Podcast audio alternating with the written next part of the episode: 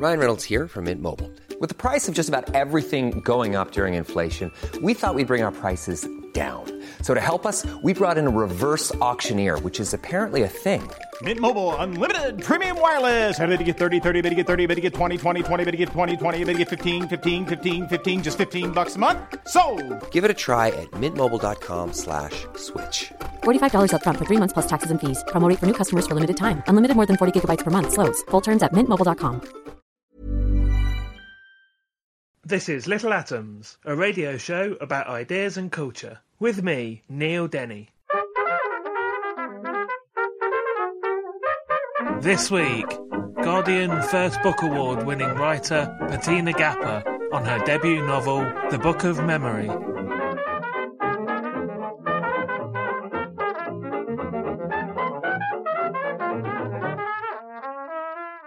Petina Gappah is a Zimbabwean writer with law degrees from Cambridge, Graz University, and the University of Zimbabwe. Her debut story collection, An Elegy for Easterly, won the Guardian's first book prize in 2009. And her debut novel, which we're going to be talking about today, is The Book of Memory. So, Petina, welcome to Little Atoms. Thank you very much, Nick. Tell me roughly what this book is about then.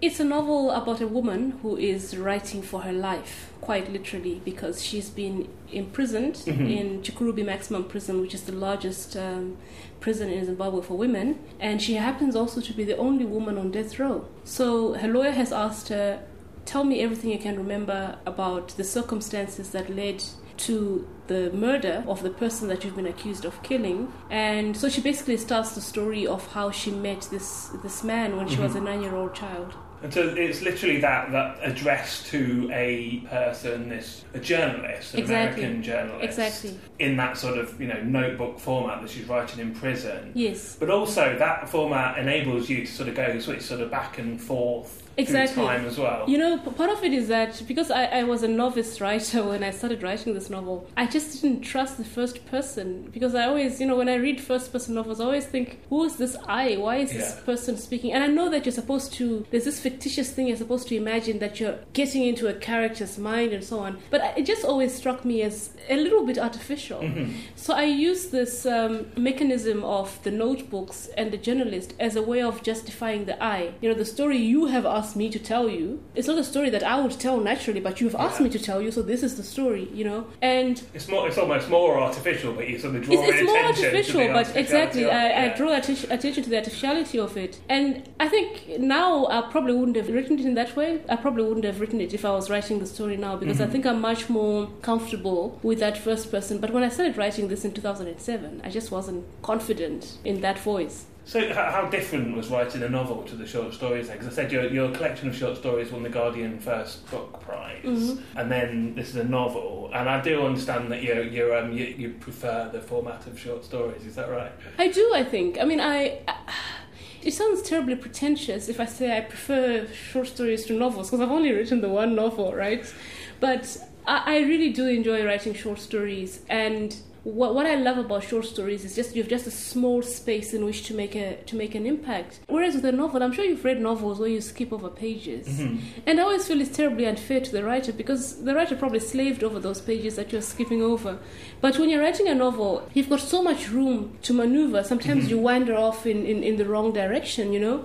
And also the fact that I don't have a lot of time to write makes me prefer the short story. I have very little time, very little space in which to make a big impact. We should say that you, you know you're also you're a lawyer, and that is your job. You're writing in, Yes. in your spare time. Yes, that's right. That's right. So, memory. Let's talk about memory. Who is she?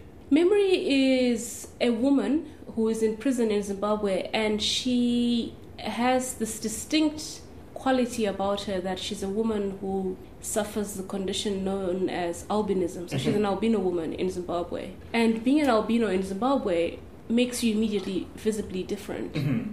And she's somebody who thinks that her parents sold her, or maybe they did, maybe they didn't. That's like one of the mysteries at the heart of the novel. She thinks that her parents sold her to this man, Lloyd, that she's now been accused of killing when she was nine years old. So she's grown up with this duality of mm-hmm. being supposedly black but not looking black. And she's also grown up with um, this, you know, sense of unfairness that, you know, her parents cast her off and so she has a sort of a resentment towards this man who who is pretty much her adoptive father, Mm-hmm. as well as towards her parents, especially her, her mother. She has very fond memories of her father, Mm-hmm. but not so much her mother. I want to talk more about the status of, uh, of being an albino in Mm. Zimbabwe.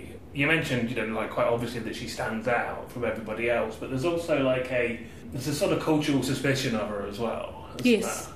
that's right. Because, you know, in societies that don't live with science, anything that is different is a sign that the person is cursed or that the family, there's a curse upon the family. Even disability, any kind of disability, any kind of difference is seen as a sign that the ancestors are not pleased. That's in the traditional uh, worldview of uh, Shona culture.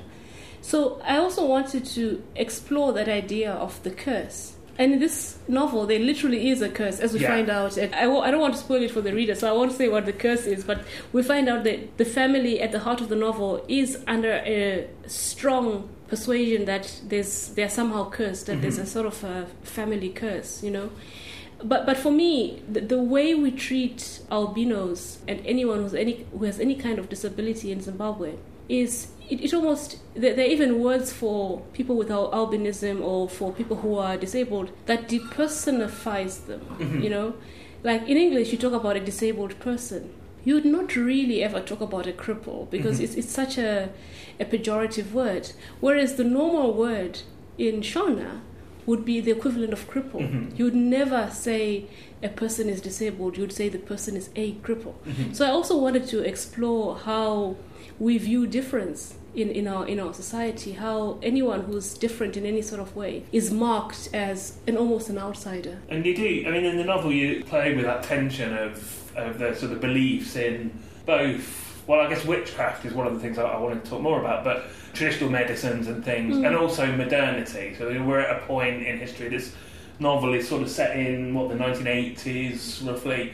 Um, so a point where it's obviously it's in Zimbabwe. It's post the um, the, the change from Rhodesia to Zimbabwe, just, um, and the country is modernising, but there is still this of those sort of traditional beliefs amongst amongst the families. that that's such an intelligent reading of it because that's exactly what that's one of the questions that I that I've been grappling with. And I have to say that that element really took shape when I moved back to Zimbabwe mm-hmm. for 3 years. Because initially I started writing this novel in, in Geneva and then I spent two three years or so trying to write it. And then I, I took a career break and moved to Zimbabwe for three years. And it's only when I found myself once more immersed in Zimbabwean society that's when I realized just how absolutely relevant to everyday life this tension was. Mm-hmm. That it's not just an academic thing, this tension between the traditions and modernity. It's a lived reality for a good many people. So on the one hand you have people who are Christians who go to church and if their if their children are sick, they, they visit, you know, the hospital. But sometimes something happens and there's a breakdown and the doctors can't cure whatever it is that mm-hmm. the child is suffering from. Those parents are most likely to go and consult a traditional healer. It's, it's almost like testing every option or Yeah. crossing off every option possible. You will do anything to save your child, you know. So if prayer doesn't do it, if medicine doesn't do it, there's also the other the other forms of belief, which is when you try to divine the cause of the illness and so on. And so the more I spent uh, time in Zimbabwe and just observed the society, talked to people, the more I realized that all of these beliefs that seem like superstitions are very very real to a lot of people. So witchcraft, for instance, is uh, people believe very strongly in, in, in witchcraft. One of my favorite stories is um, what happened in, I think, 2004 when the government repealed what was called the Witchcraft Suppression Act. It's a statute from 1898 that was imposed by, you know, the, the colonialists, the colonial administrators who wanted to stop people accusing each other of witchcraft. So they decided to create this new law that made it a crime to call anyone a witch. So it drove witch finding underground, mm-hmm. right? And then in 2004, government decided that they're going to repeal the Witchcraft Suppression Act because it makes absolutely no sense. And there was a headline in the Herald, which is the government newspaper, that says, "Government legalizes witchcraft." and of course, that's not government didn't actually legalize witchcraft. They just, you know, repealed an, an old statute that was not relevant anymore. But I just love the idea of um, the legalization of witchcraft. I was going to say when you, you know you were talking about the influence of, of beliefs on society and that sort of you know the crossover with the modernising society. There's a fantastic a, a, story from real life in the book that you, you, you put into the um, well, it's one of the, the fellow prisoners that has that has committed this. This story about the diesel from oh, the, the diesel Nanga. That's my all-time favorite story from Zimbabwe, and it just it works on so many levels. Basically, what happened is that uh, a few years ago, a very clever woman with a very basic education decided to pull a spectacular stunt and claim that she had somehow managed to persuade one of her ancestors to produce diesel from a rock. Mm-hmm. And this is, was the thing that was going to save the nation. And what is really astonishing about it is such was the desperation of the Zimbabwean government that they actually sent a cabinet of ministers.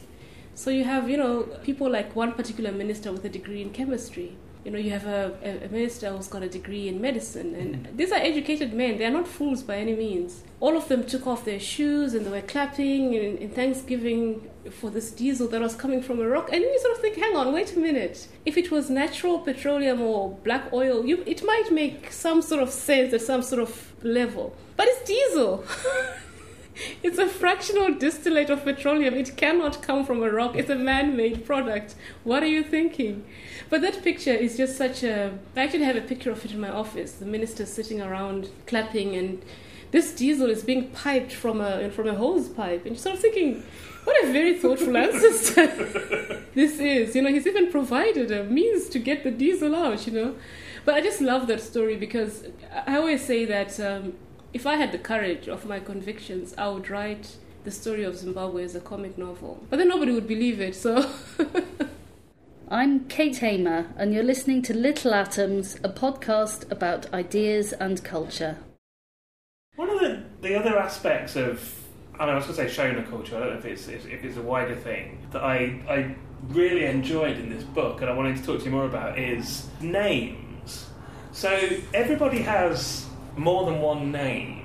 They've got, you know, their given name and then a name they've sort of adopted, almost a nickname but also the the my and bar thing, which I presume uh, is is mother and father. But also that they have a sort of an adopted name as well. Tell us about. Yeah. Tell, tell me about that. No, that's the, that's the thing I love the most about Zimbabwe. Actually, in terms of some of the cultural things that I that I hope we never lose is the the naming traditions. Mm-hmm. The best way to illustrate it is to talk about an actual person. So I'll tell you about my grandmother who uh-huh. had five names in her lifetime her given name, this is my, my mother's mother, her given name was Shorai. And then her Christian name was Kiliana. And then much later on in life, she started to take snuff, you know, like mm-hmm. smoking, you know, taking snuff uh, up, up her nose. And she was given a nickname Vamputa, which means the snuff taker, right? So I knew my grandmother as Mbuya Vamputa, you know the the snuffer you know mm-hmm. the snuff taker right and then she then had a, she had children so then she was also called after her first child mairati and then when she became a grandmother she was called after her oldest grandson mbuya wataona you know, so she had five names in her lifetime. Uh, one that she was given at birth, one she was given at baptism, one that she was given because of her habits, as sort of a nickname, and then two that she was given because of her descendants. And and that's how we that's how important names are to, to Zimbabweans. But in terms of the names that you're given at birth, your name is always meaningful in some ways. I'm addicted to the website Mumsnet. I don't know if you know it. Mm-hmm, yeah. But one of the things I love is um, the baby names uh, forum. You know, uh, we're, we're stuck. We can't find you know the right name. Can you help us? What do you think of this name and so on? But in Zimbabwe, you would never just randomly name a child because you like the sound mm-hmm. of the mm-hmm. name. No, the name has to mean something, not only to the child but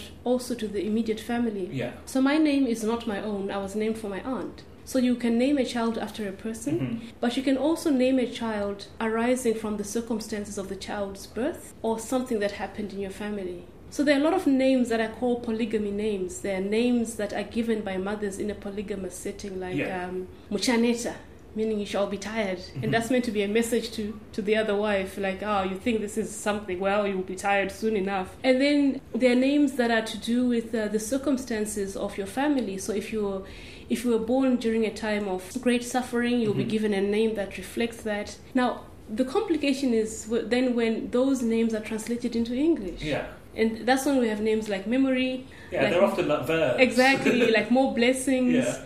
like gift. I mean, and I think they're lovely names because the meaning behind it is so mm-hmm. special. But they don't always translate well into English. You know, like um, there are children called hatred.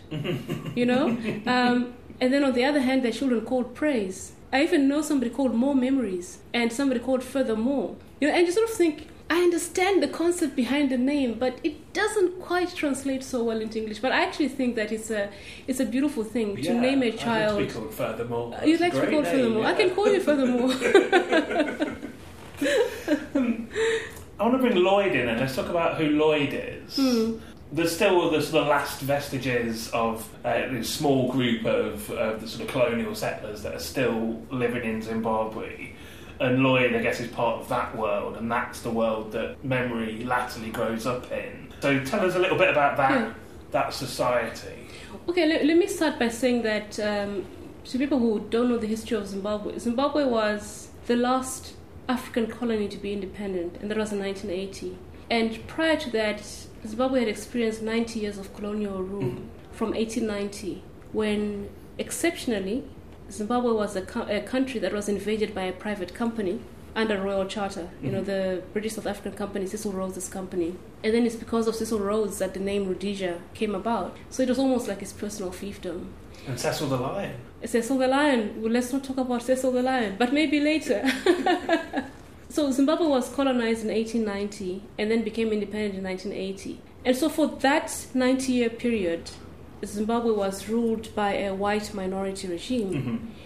And they're whites and they're whites, just like they're blacks and they're blacks. Mm-hmm. There's no question at all that uh, there was inequitable distribution of land, for instance, and you had to find a way of resolving the land question in mm-hmm. Zimbabwe. There's, there's absolutely no, no, no contest. But what the recent politics in Zimbabwe, the recent racialized politics have done, is to give the impression that all white people were the same. Right? To be white is to be a villain. To be white is to be bad. To be white is to be a white mm-hmm. farmer. To be a white farmer is to un- unjustifiably occupy the land. All whites are farmers. Mm-hmm. That's the sort of equation in, that has come out of this sort of like racialized understanding of our history. But the truth is actually that there were a lot of white allies in the struggle for independence. There were people who fought on the side mm-hmm. of, of Mugabe. Here's a cool fact a crocodile can't stick out its tongue.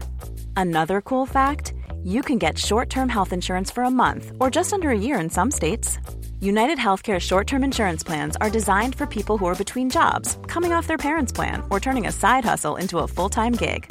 Underwritten by Golden Rule Insurance Company, they offer flexible, budget friendly coverage with access to a nationwide network of doctors and hospitals. Get more cool facts about United Healthcare short term plans at uh1.com.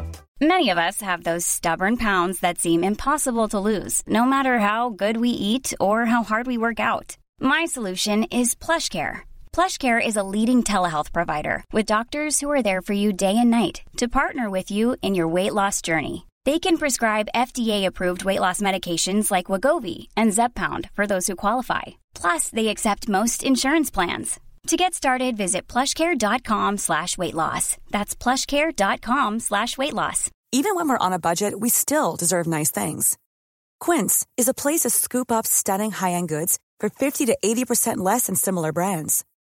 They have buttery soft cashmere sweaters starting at $50, luxurious Italian leather bags, and so much more. Plus, Quince only works with factories that use safe, ethical, and responsible manufacturing. Get the high-end goods you'll love without the high price tag with Quince.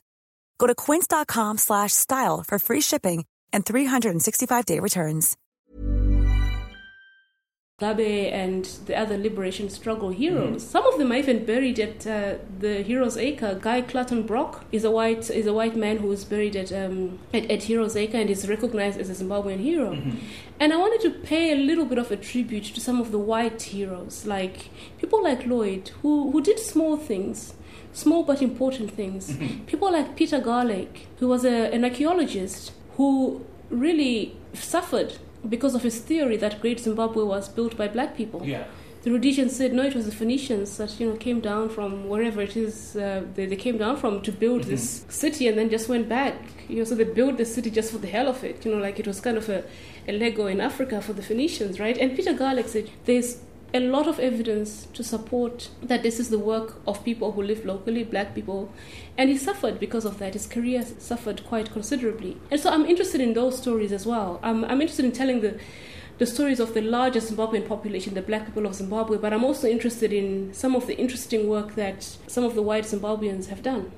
I was going to say, but of course, they, you know, historically everybody lived separately. So you sort of contrast where memory grows up, which is the um, Mufakose Yes, the township, township. and Winsydale, which is the, the area where all of the, the you know the, the whites live. Oh, but Winsdale is not just where the whites live because uh, is much more special than that. Um, I drove th- from Gatwick Airport yesterday through Red Hill and Box Hill. That's kind of like a Winsdale. Yeah, You know, yeah, these yeah. huge, huge estates. It's almost like these sort of like farming estates in the middle of the city. So it's these beautiful old houses, and you'd have like your own hill.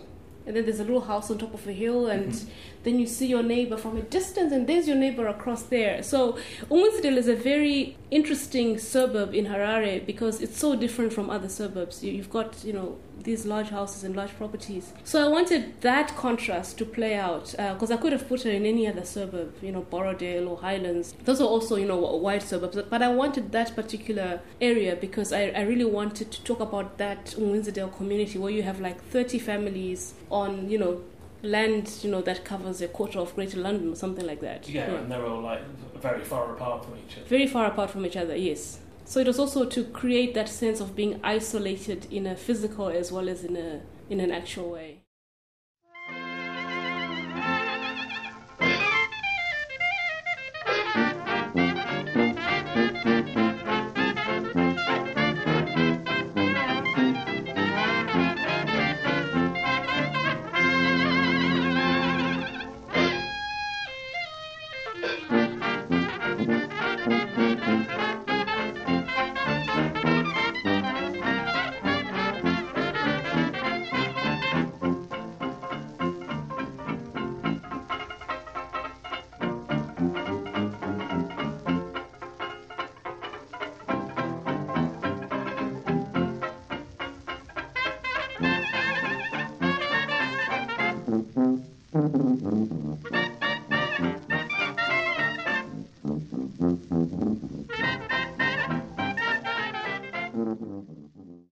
You're listening to Little Atoms. I'm Neil Denny. Today I'm talking to Petina Gappah, and we're talking about the Book of Memory. Petina, as you mentioned, memories in prison in the present day in this for the whole of this novel.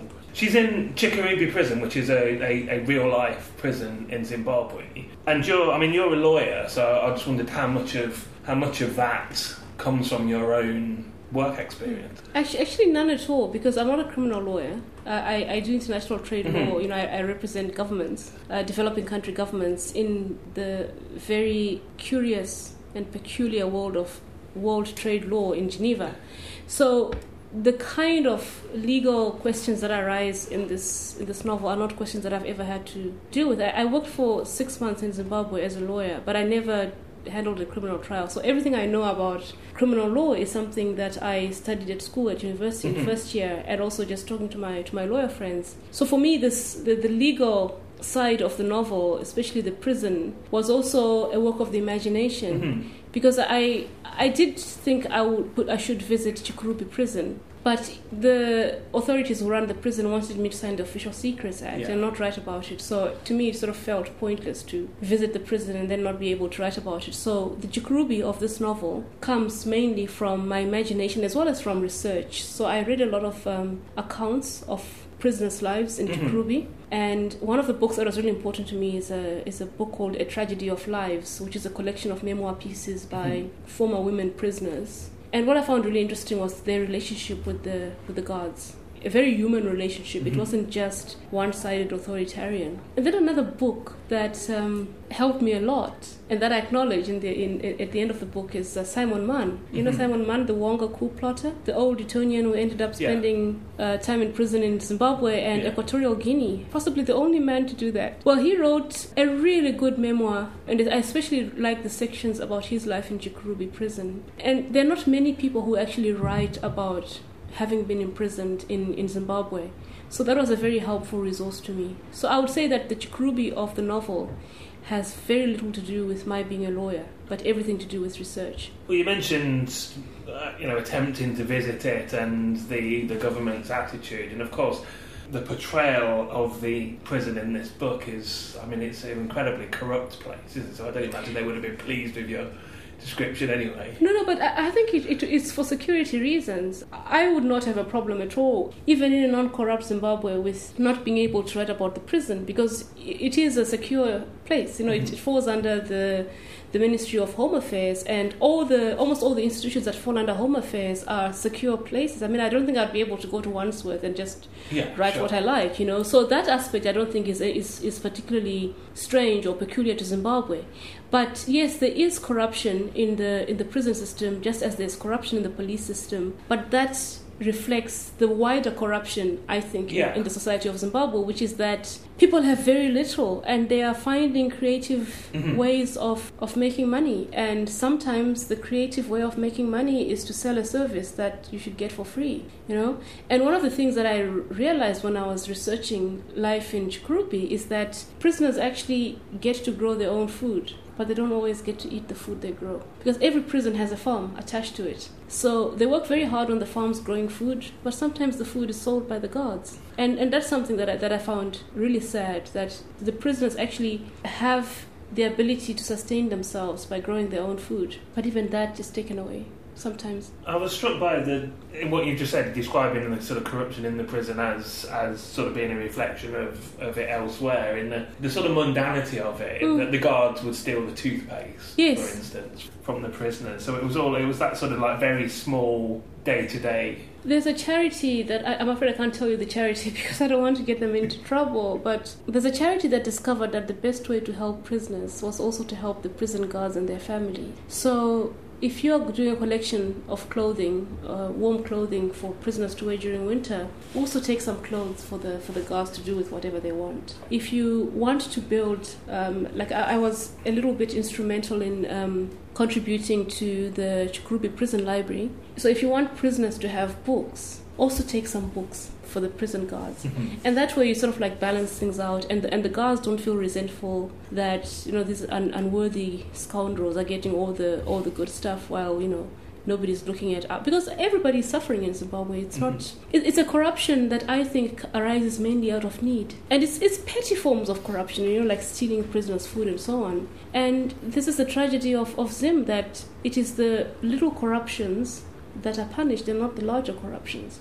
I was struck by. I mean, you mentioned earlier in, in, in the first part about you know the sort of tension of wanting to write a comic novel, and and some of the sequences, as well as being horrible in the prison, are really funny. And uh, particularly, I mean, the characters, the, the Mm-hmm. fellow prisoners of memory, are are just wonderful, vividly painted, and there's there's, there's as I said, great sort of comedy there as well. You just mentioned, you know, reading a book of, of, of memoirs of, of prisoners. So were some of those prisoners drawn from real life? Oh no, not at all. I mean, the the, the prisoners were they came from purely from my imagination, especially the, the comic elements.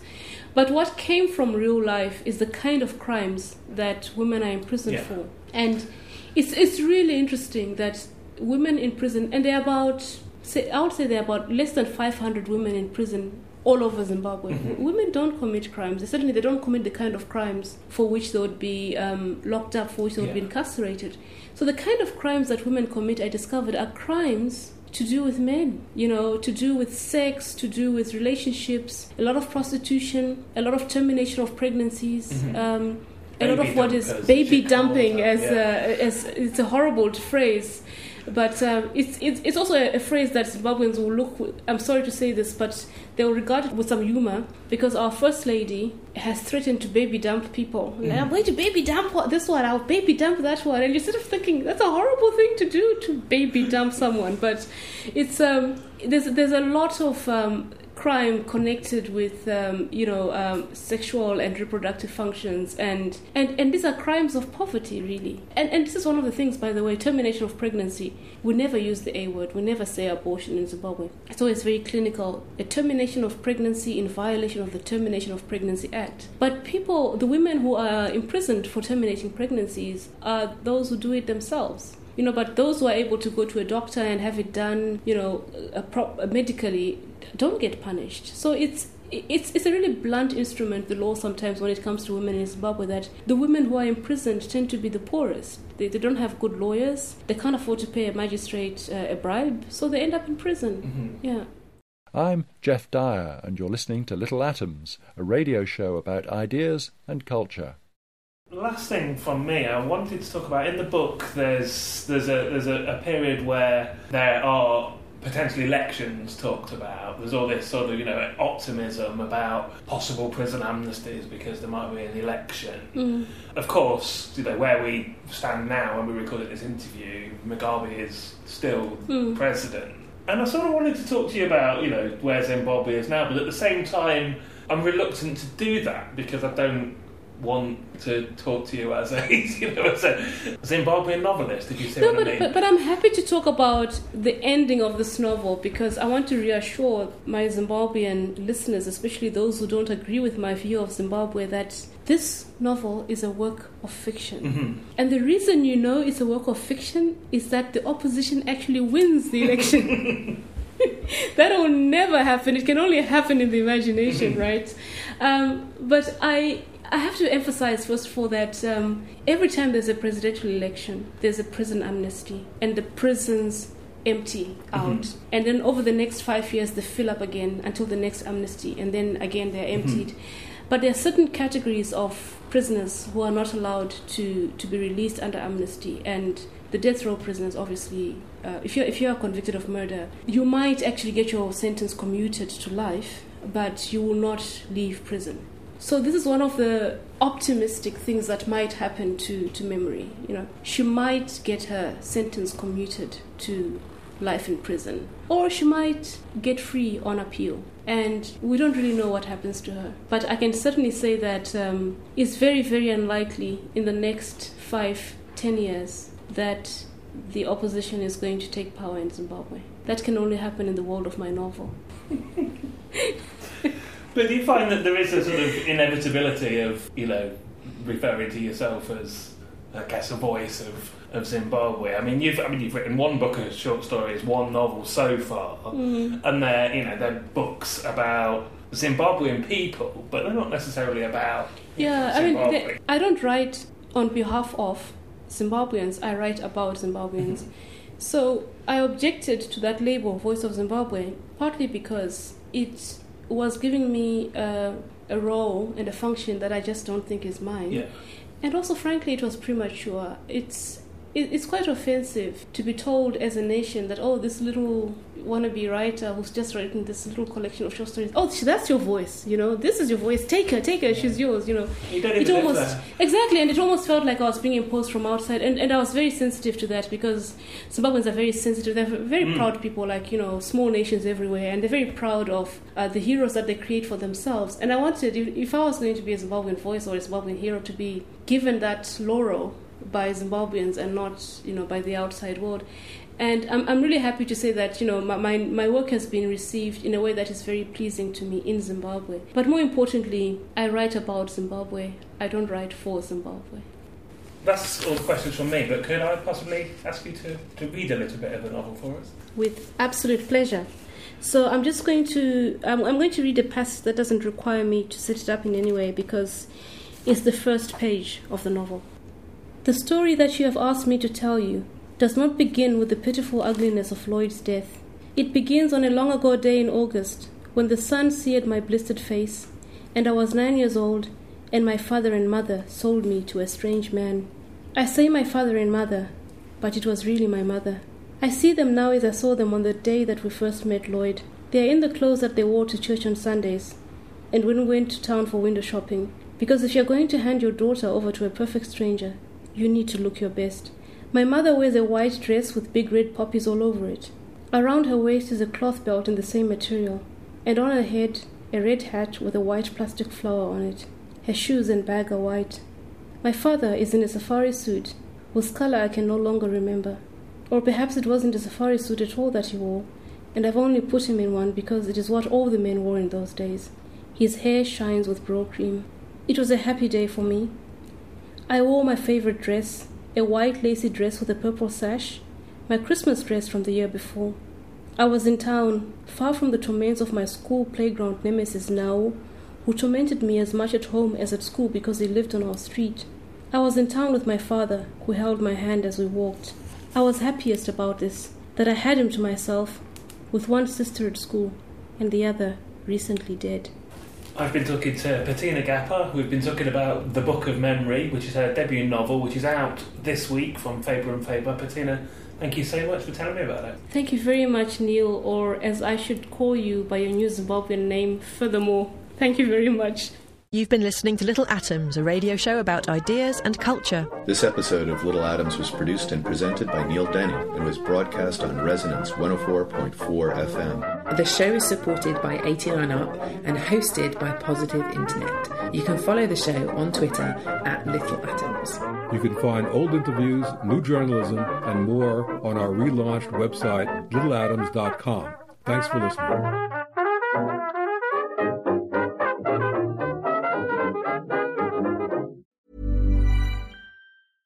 Want flexibility? Take yoga. Want flexibility with your health insurance? Check out United Healthcare Insurance Plans. Underwritten by Golden Rule Insurance Company, they offer flexible, budget friendly medical, dental, and vision coverage that may be right for you. More at uh1.com.